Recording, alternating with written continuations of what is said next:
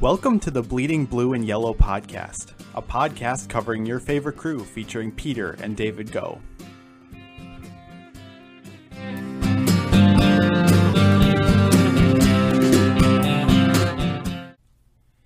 Welcome to another episode of the Bleeding Blue and Yellow podcast. Thanks again for tuning in.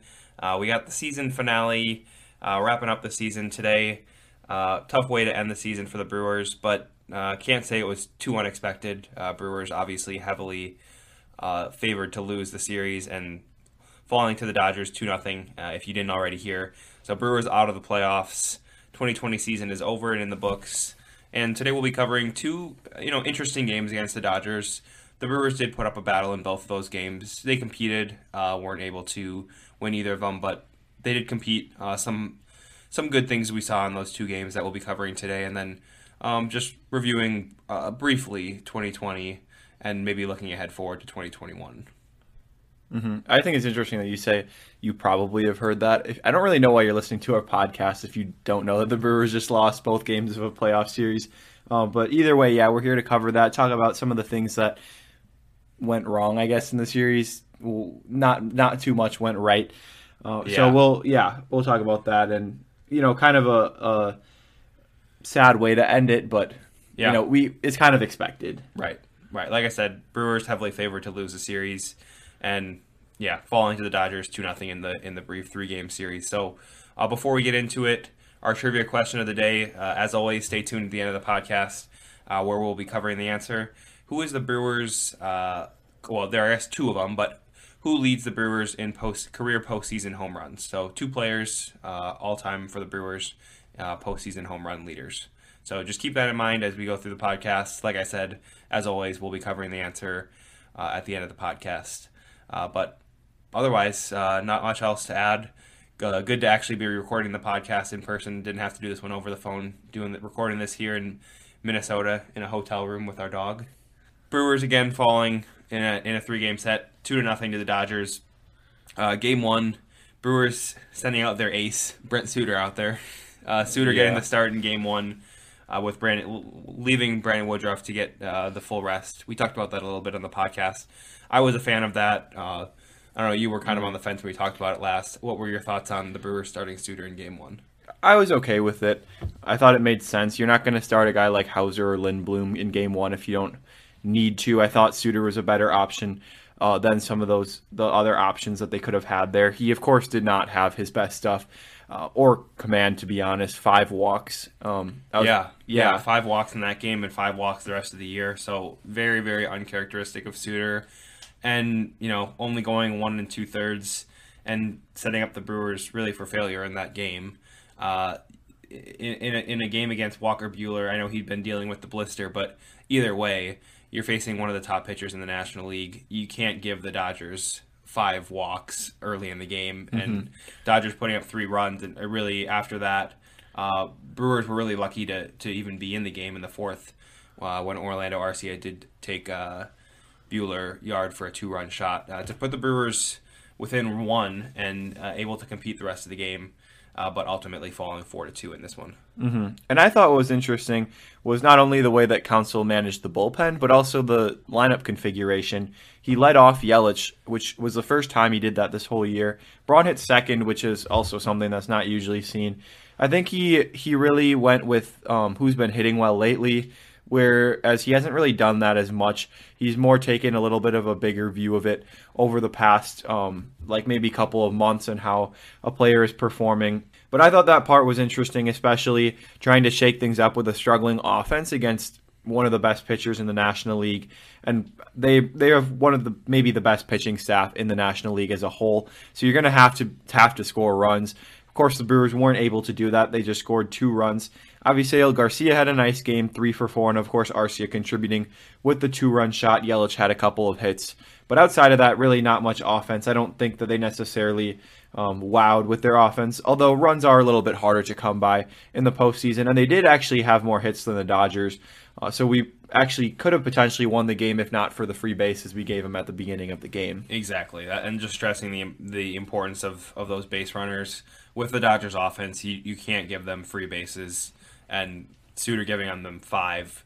Uh, Yardley coming in after Suter uh, to stop the bleeding and really pitched outstanding again. I mean, Yardley underrated this year, was outstanding out of the bullpen, and in this game going two and a third without giving up an earned run, uh, and able to bridge the gap, like we said, keep the Brewers close or within uh, you know shouting distance, and Arcia able to hit an 0-2 fastball from Buehler out, uh, which you know gave a little bit of hope honestly, for me, I wasn't sure if I was going to keep watching it down three nothing against the Dodgers. Brewers odds not looking good, but after that Arcia home run, Brewers did have a shot. Um, like we said, unable to to score the necessary runs, but bullpen overall pitching well after Suter. Like I mentioned, Yardley coming in after that. Justin Topa uh, pitching two innings uh, following Yardley, then handing the ball to Freddie Peralta, who did give up a solo shot to Corey Seager, and then finally Drew Rasmussen uh, pitching the final inning for the Brewers. Uh, anything else you want to add about this one? No, a little bit disappointing. Um, I don't necessarily think I expected to win, expected them to win, especially the first game with a bullpen day. But it would have been nice to see if they could have potentially stolen a game because you know if you steal a game in the in the first um, out of a three game series, you've positioned yourself very well. And I think that kind of set the stage then for game two, where we saw, as the announcers said, Braden Woodford on the mound. um, and that coming also with Brett Phillips apparently pinch hitting in game one instead of Jace Peterson. They, uh, actually, I don't, know, I, I don't, know. know. how they get that. Yeah, yeah. I'm, not, I'm not sure. But uh, we yeah. should just have Braden, Braden uh, Woodford. Woodford, yeah. Yeah. Woodruff, I mean, we got to first talk about Woodruff in this game. Uh, he was looking outstanding. Uh, he and Kershaw going pitch for pitch through those first four innings. Uh, Woodruff was just keeping the, the Dodgers hitters completely off balance. Early in the game, he was going to the fastball a lot and really overpowered them. And then after that, he was really mixing his pitches really well, locating the curveball, slider, changeup, uh, a couple changeups he threw to Betts. That that changeup to Betts mm-hmm. for the mm-hmm. strikeout was absolutely filthy. And then his two seam, the two seam running in on, especially that one Betts at bat I, I remember seeing I think it was two two seamers that just completely ran in on Betts and then ended ended up with the uh, the backdoor changeup to strike out Betts. Looking was yeah that was I believe to end the fourth. Uh, Woodruff uh, ran into trouble in the fifth. Uh, as you may know, Brewers had a chance to get out of it. Uh, ground ball to third base. Urias fielded it, stepped on third to get the second out of the inning, tossed it over to first for a more routine play, uh, really uh, after he made a nice pick and threw it low, and Gyorko was unable to make the scoop, which would have been the third out of the inning, uh, ultimately leading to uh, three runs in in the fifth and uh, chasing Woodruff out of the game after he was outstanding through the first four innings. Mm-hmm. Yeah, that was really the big turning point because they had first and second with one out at that point, and you thought that there was a, a reasonable uh, chance that they could get out of it, and there really was that path. I'd say that that's a, a play that a, a, major league first baseman usually should have. I don't think it was necessarily a play that has be, that's going to be made every single time, but most of the time, and in that situation, you really need that to be converted. Yeah, and Urias did make a nice pick. It wasn't a routine ground ball to him or by any means. He made a nice pick, charging on the ball, stepped on the bag. At that point, it was looking like a no-brainer double play.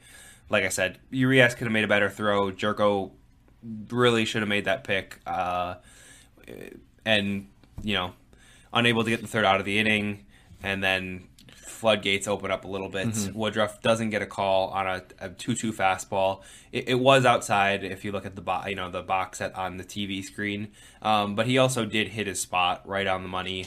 Woodruff was not happy that he didn't get the mm-hmm. call after he was taken out of the game. He actually did get ejected, mm-hmm. whatever that means. Yeah, I don't. I actually didn't realize that until yeah. looking, re- looking back at the box. Yeah, the score. TV didn't show. The TV yeah. didn't show uh, him getting ejected, but he was very upset, and rightfully so. I mean, just watching the game, I was upset for him with with the error or not error, but you know what I mean. Mm-hmm. The, the, the, play that could have got him out of the inning, and then the strikeout potentially.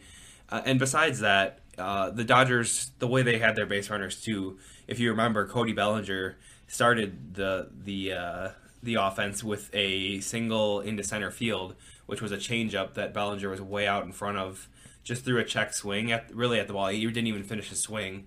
Uh, if he would have, it would have been a flyout, really. But he didn't finish his swing and just kind of threw his hand at the ball, single to center field, dropping in front of Avisail uh, Garcia.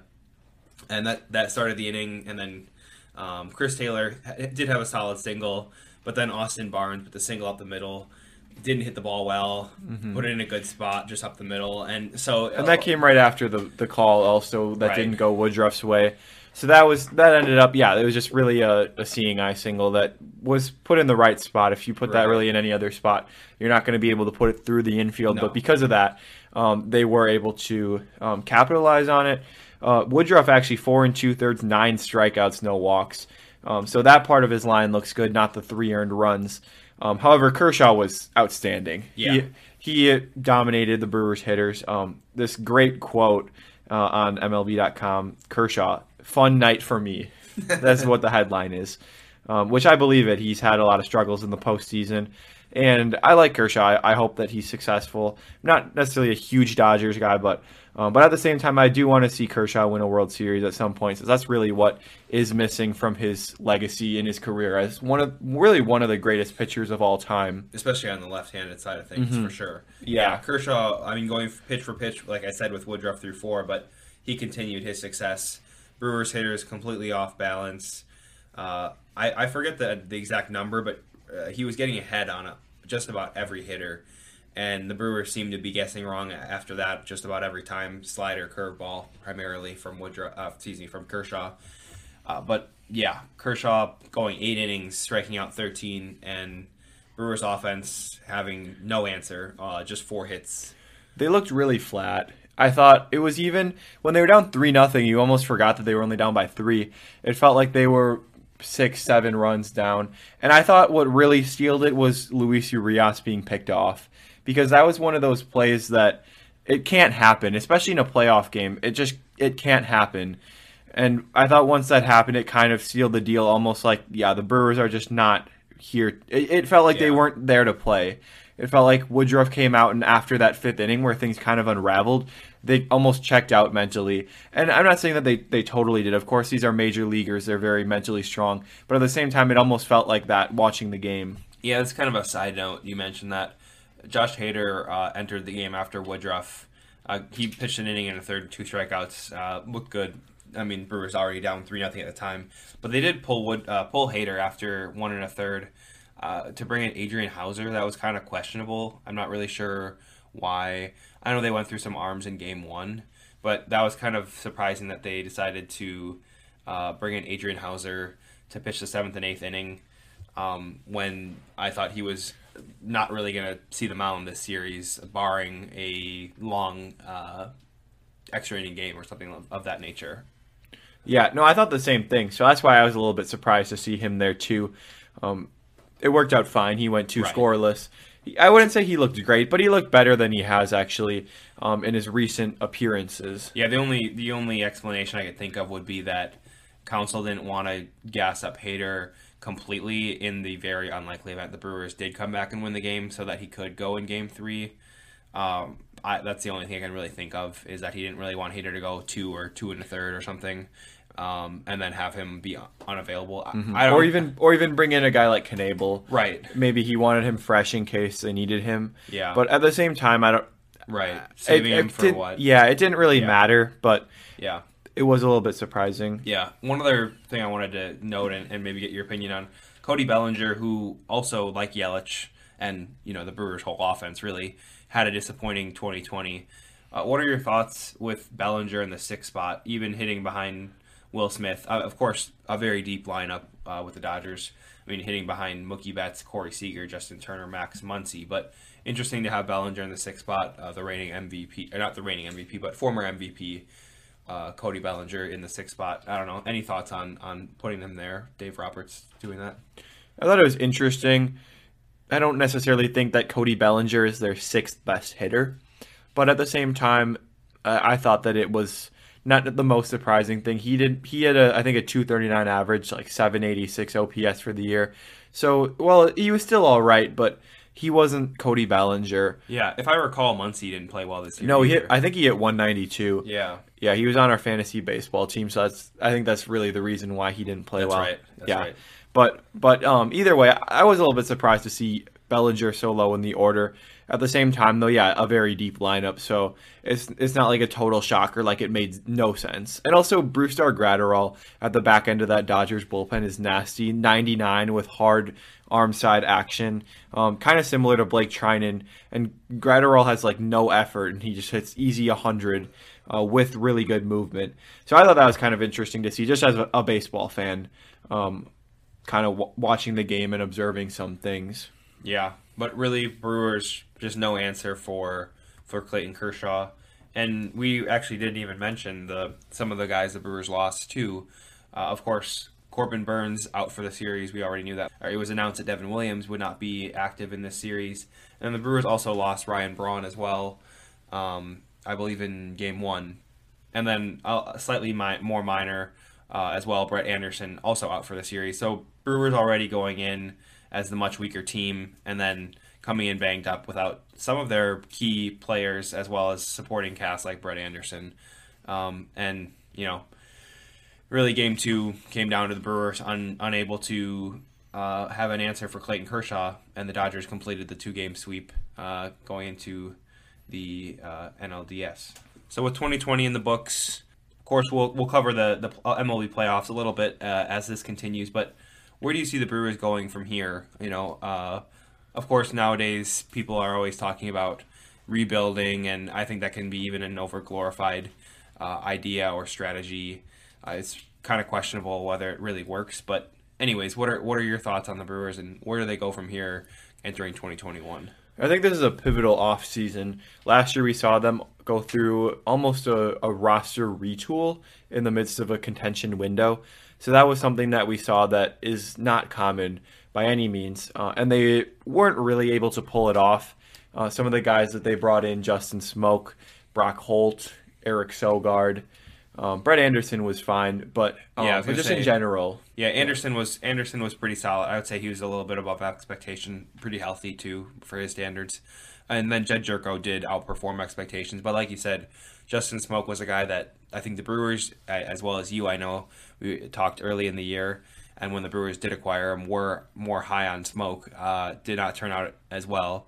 Vogelbach, when he did come in, uh, did do a good job. Not sure if he'll be sticking around for 2021.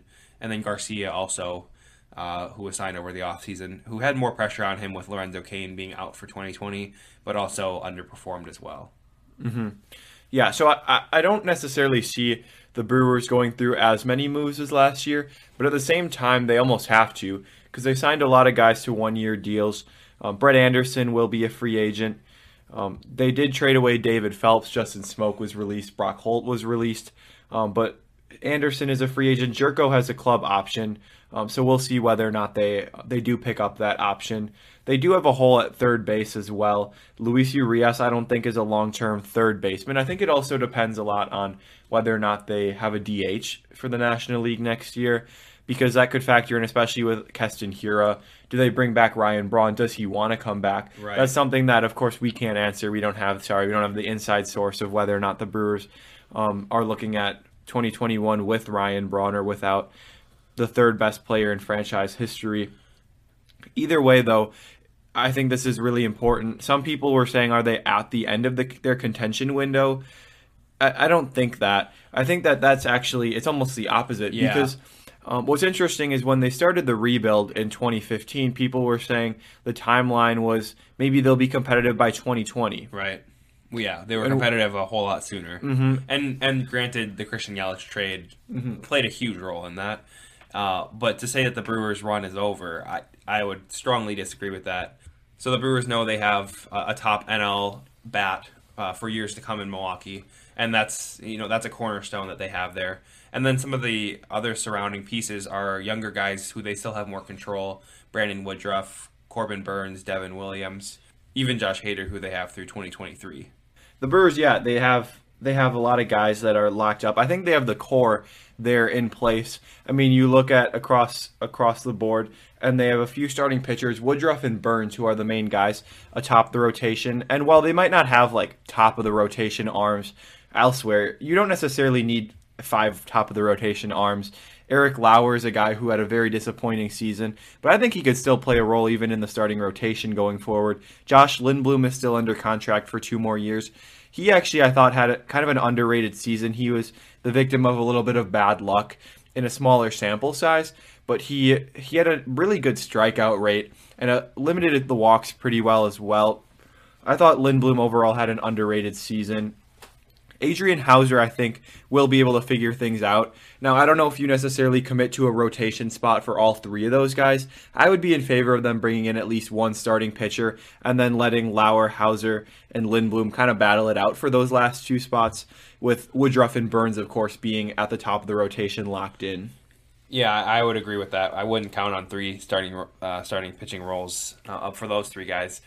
I know Freddie Peralta started the year on the rotation, didn't work out, and he thrived in the bullpen. I, I, think at this point, the Brewers have accepted that. I think it is time to accept that. He's been good. I think it makes sense. Yeah, I don't think it's a bad thing by no. any means because he's a very good reliever. Yeah, I agree. I, it's it's it's a win win for Peralta and for the Brewers. Uh, but what about Brent Suter, especially with we talked about some of the guys that they have uh, control over, Hader, Peralta, uh, even Devin Williams, uh, who their best reliever this year do you think that leads uh, because the bullpen is strong? Do you think that Brent Suter may be better suited back in the rotation, or do you still like the lefty out of the pen? I think he's better out of the bullpen. Um, of course, generally uh, pitchers are better out of the bullpen, but I think he's better suited for a relief role.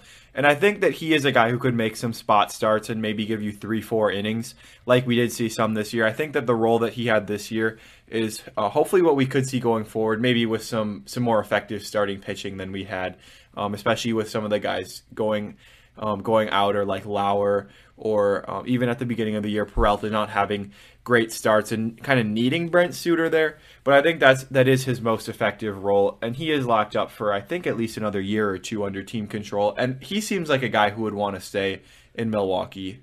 Yeah, no, I think that makes a lot of sense. He has he has been uh, very valuable for the Brewers, especially because they really haven't had good left-handed pit, left-handed starting pitching while he was a starter.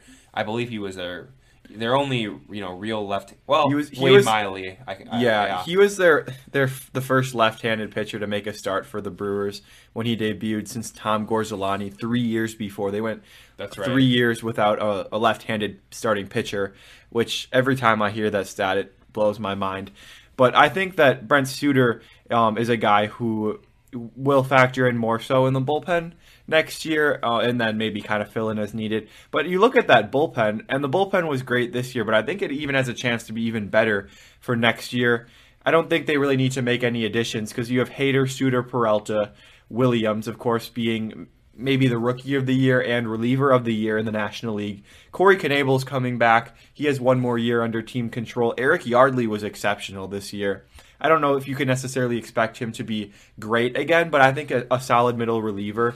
Justin Topa is a a guy who's uh, he's already 29, but he's just kind of hitting his stride, and he has great stuff. I think he's a guy who could also have uh, a, a pretty big impact, and Drew Rasmussen as well. Yeah, I'm I, I like Rasmussen. I like what I saw. He was inconsistent this year, but it was also his first time up in the big leagues. I think that a little bit more time, and I think he could be a very solid reliever as well. Uh, so I do like Rasmussen there as well. And like you said, I mean, that, we just listed off eight guys, and that, that doesn't include uh, some of the other relievers who, who either weren't able to make an impact this year or didn't get the, the chance to as much. Ray Black, um, as well as uh, Bobby Wahl, too, who we would see, as well as you know some of the other 40 man guys and, and uh, minor league pitchers as well who may be competing for a spot or two. Like you said, I, I would like to see the Brewers focus more on on bolstering the rotation rather than trying to add any sort of uh, sizable bullpen pieces. Mm-hmm. Yeah, and uh, in the coming episodes, we'll analyze the roster as a whole a little bit more. But I would say the positions that I'd like to see them make significant improvements at, um, or at least some degree of improvements at, would be uh, starting pitching and third base, uh, especially then maybe allowing Keston to get some more spots, some more time at DH um, if they do have a DH, which I think is pretty likely actually. And then you kind of mix and match with Luis Urias and Orlando Arcia yeah, I up the middle also. Urias fits in a lot better if the DH is there uh, because you need Keston's bat in the lineup, uh, but it is nice to have Urias's glove there too as well. So um, I do like the mix uh, with the DH of Hiura, uh, Arcia and Urias up the middle. But like you said, we would ha- the Brewers do have a pretty big hole at third base, and, and it's an important position on the offensive side of things too. Uh, and with uh, with Eric Sogard getting some time in Urias there this year, not a whole lot of offense from that position for the Brewers this year. And what are your thoughts on, on Daniel Vogelbach? Uh, Do you think he? I mean, he played pretty well. Very short sample size. Uh, do you do you see him being someone that's worthwhile to bring back? I do think he's worthwhile to bring back. He isn't necessarily going to garner um, much salary in arbitration, so I think that that works to the Brewers' benefit. Jedd Gyorko's a guy who they have a, a four and a half million dollar club option with a million dollar buyout. I think that's a guy who makes sense to bring him back, even if he does perform a little bit worse than than he did this year. Um, not too long ago, he was an average player for numerous years in Yeah. a row. So we're not looking at somebody with no track record there. So that's kind of where we're looking at the corners. But at the same time, you don't want Vogelbach at first, Gyorko at third, and have n- nobody else brought in. I think that's kind of a recipe to have a similar offensive output as you did in 2020. Yeah. And that's something that the Brewers need to avoid next year. And the outfield, I think, is is pretty clear. You have Yelich, Cain, and Garcia. They're all returning. Uh, that's a pretty solid outfield. Yeah. You have Ben Gamel and Tyrone Taylor. I think it makes sense to bring both of them back. Yeah, those Uh, are both good guys off the bench. Taylor played uh, Reasonably well. Me, yeah, uh, Mhm. for expectations, I thought he exceeded them. Um, had a few pretty big hits. Uh, seemed comfortable up there at the plate, and then played good defense. Uh, good athlete in the, out in the outfield. And Ben Gamel, who's now been here for two years, another good guy off the bench, left-handed bat, and pretty good athlete who can play a little bit around the field. Uh, so the real question in the outfield is: Will Ryan Braun be returning? Uh, and of course, we don't know what Braun's looking for in the offseason. We don't know what the Brewers, if the Brewers want to bring him back, what the price they're willing to pay, what Braun's looking for. We don't know any of those things. But as a Brewers fan and as someone who wants the best for the Brewers, do you think it is worthwhile for the Brewers to bring back Ryan Braun? Strictly speaking, does Ryan Braun make the Brewers better in 2021? I think he does. He was actually one of their best hitters this year, even though he didn't necessarily even have a great year. I think Ryan Braun is still a good hitter, and he even really played through the year hurt. You kind of see that even just watching the games. I think Ryan Braun makes the Brewers a better team this year, even putting his uh, his legacy aside as one of the best players in franchise history. Yeah, and I, I don't know. Uh, Braun may not be uh, someone who's going to take such a significant hometown discount, and I'm not sure exactly what the demand will be for Braun uh, in free agency. Who really knows what kind of free agency we'll see this year? And we also don't even know if Braun wants to play any longer. He's dealt with lingering injuries really for, For the most part for yeah, Yeah. five or six Yeah. years. So it's possible that Braun's body feels uh, feels worn down enough. Even his wife posted on Instagram uh, when they played their last game at Miller Park, "We're gonna miss this place."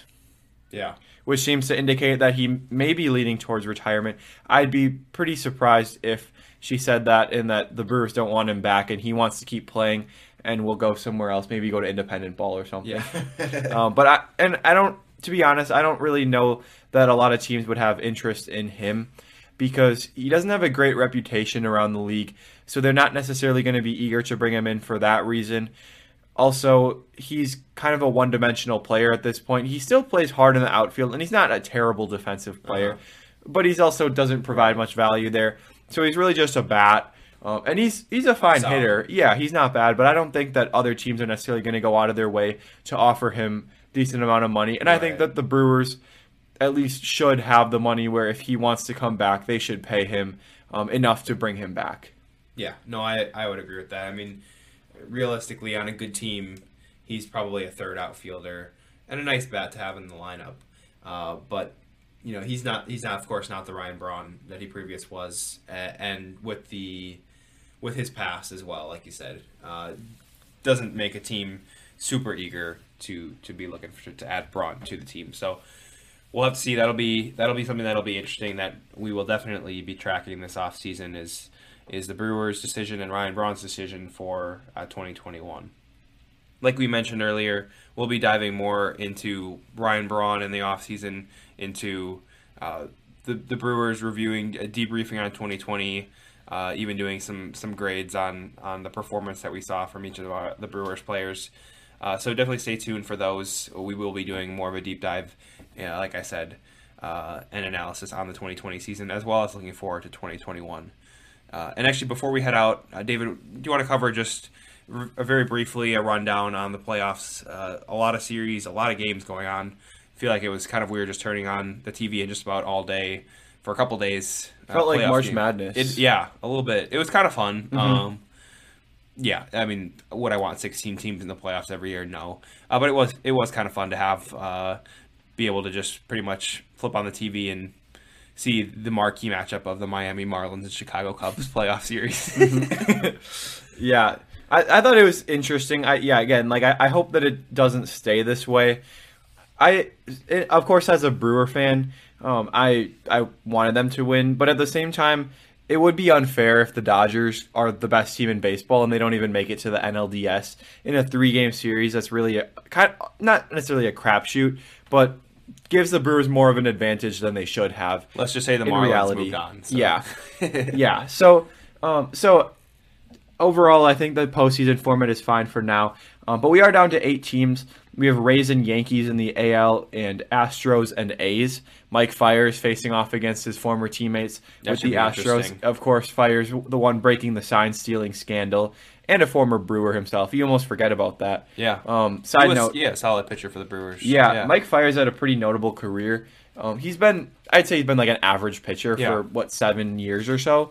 Um, but he hit, he hit Giancarlo Stanton in the face, which I don't know if I'd say that that like to- totally changed the career trajectory of Stanton, but it definitely played a big role in uh, in his career. Who knows where Stanton would be at now? He also has thrown two no hitters during his career, and he broke the biggest sign stealing scandal in the history of sports. Um, so we can thank Doug Melvin for uh, for trading him over to Houston. Yeah, wasn't Fiers a, a late round pick too for the Brewers? Yeah, he was drafted out of Nova Southeastern University, Division two school in Florida.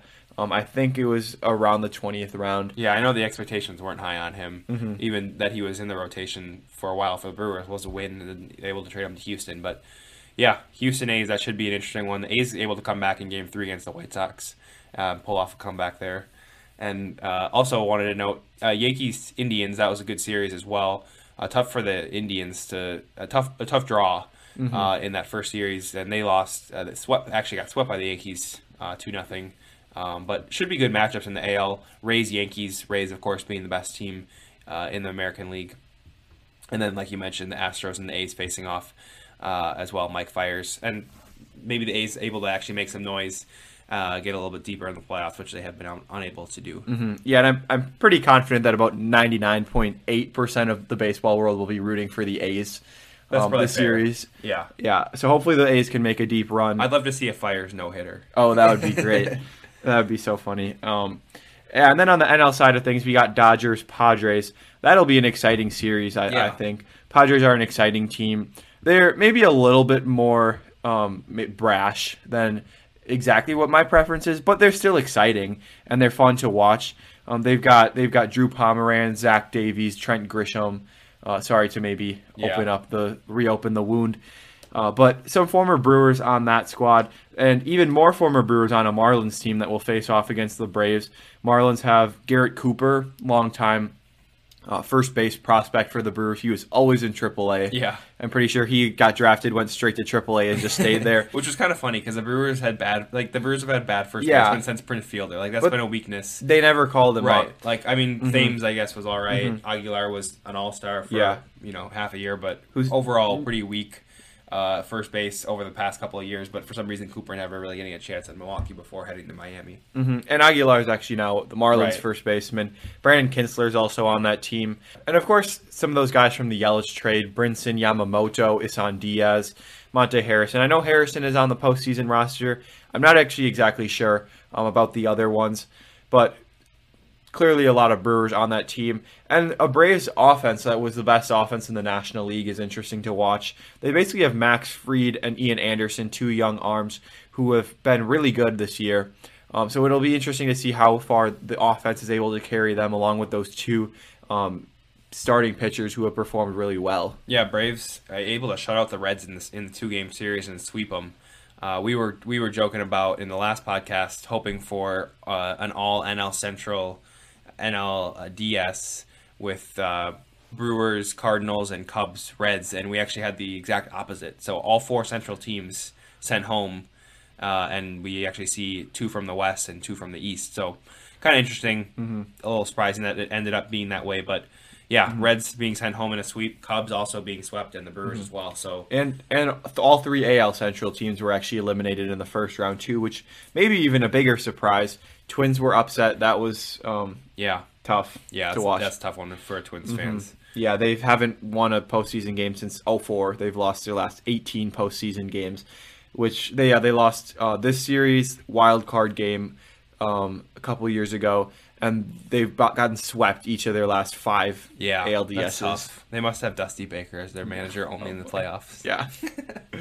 but yeah, it was it was also only two uh, two series that went to game three. The the A's and White Sox, and then Padres Cardinals too. So fair amount of sweeps, more than I would have expected. Uh, but like David said, matchups: Rays, Yankees, Dodgers, Padres, Astros, A's, and Marlins, Braves. So eight teams remaining. Uh, we'll see uh, what'll happen. Uh, but anything, anything else before we head out today? Um, well, make sure you don't forget about the trivia question.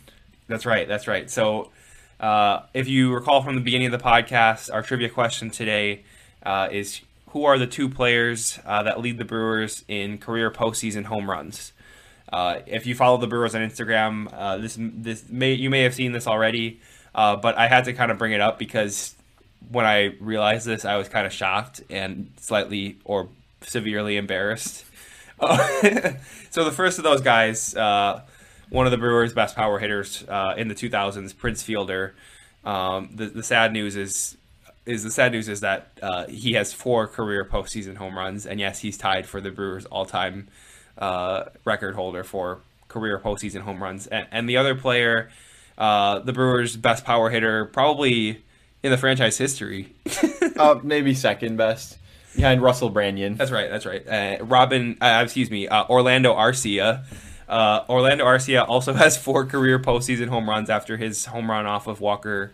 yeah, Walker Buehler in Game One of the uh, playoffs this year. So Orlando Arcia now is tied for the the lead uh, in career postseason home runs in Brewers history, which is kind of laughable and slightly embarrassing, like I said. So Arcia and Field are both with four career home runs in the playoffs. Uh, there's your trivia question of the day. Uh, yeah, it's a little sad, but is what it is. Orlando Arcia. Uh, and one other final thought before we head out. Uh, it was announced uh, that Bob Gibson passed away at, at age 84, uh, the Hall of Fame pitcher for the St. Louis Cardinals, and he did actually change baseball too as well um, because he was so dominant uh, in his time. I believe he also impacted the decision to uh, move the mound uh, eleva- more elevated, if I if I'm less correct, elevated. less elevated. Sorry, less elevated, uh, but very dominant right-handed pitcher, uh, passing at the age of 84, Hall of Famer uh, from the St. Louis Cardinals. So, um, news around baseball seem to have a, a, couple of Hall of Famers recently passing away. Tom Seaver um, and Lou Brock as well, also a fellow Cardinal. Well, was Seaver on the Cardinals at all? No, Reds. Yeah, no, yeah, yeah, Reds Red, and Mets, yeah. of course. Right, he's right, known right. for. Right. Yeah. Also, I'm, I'm just looking at the all-time single season and single season postseason batting leaders. Can we not ignore the fact that 1992 Lloyd McClendon has the best on-base percentage in a postseason of all time 750. He reached base 12 out of 16 times, which is outstanding. I remember having um, a baseball card of him, and it said Lloyd McClendon position pinch hitter, which is is uh, pretty good. I do remember that card. That was a good one. I, th- I think that was from our uh, uncle. I think it was one of his old baseball cards that Probably. he gave us. But Yeah. Speaking of, actually, he's a candidate to become the Tigers' next manager, who also are looking at AJ Hinch and Alex Cora, which is interesting. I don't think that's what I was talking with a Tigers fan today. Actually, I don't think that that's the right move for a Tigers team that's rebuilding. You don't need that attention. I could understand it if you were a team like, say, if like, Yeah, yeah, maybe not. But if like Yeah, the Cubs were looking for a manager, or, or the Yankees, or some someone like that, I could see it. But uh, to me, it makes sense more for the Tigers to get another Ron Gar- Gardenhire esque yeah, manager. I, I just don't see how how the pros outweigh the cons with AJ Hinch or Alex Cora for that matter, uh, especially with it being so recent. I mean, people tend to have you know, people tend to forget over time. Uh, but with how recent it is, they're going to get, like you said, a lot of negative attention. It's just not what they need right now as they try to uh, rebuild around some of their younger core and prospects in the minor leagues right now. So I think that really wraps it up for today. Uh, again, Brewers uh, ending the 2020 season in a uh, getting swept by the last Los Angeles Dodgers. Looking forward to 2021 and looking forward to cover the postseason, the, the remaining postseason, as well as uh, debrief 2020 for the Brewers and look forward to 2021. So make sure to stay tuned for our future podcasts and go Brewers. Thank you for listening to this episode of the Bleeding Blue and Yellow podcast. We'd appreciate if you subscribe, rate, and review our podcast. Make sure to check out our blog at bleedingblueandyellow.wordpress.com and connect with us on Instagram and Twitter at Brewers Podcast.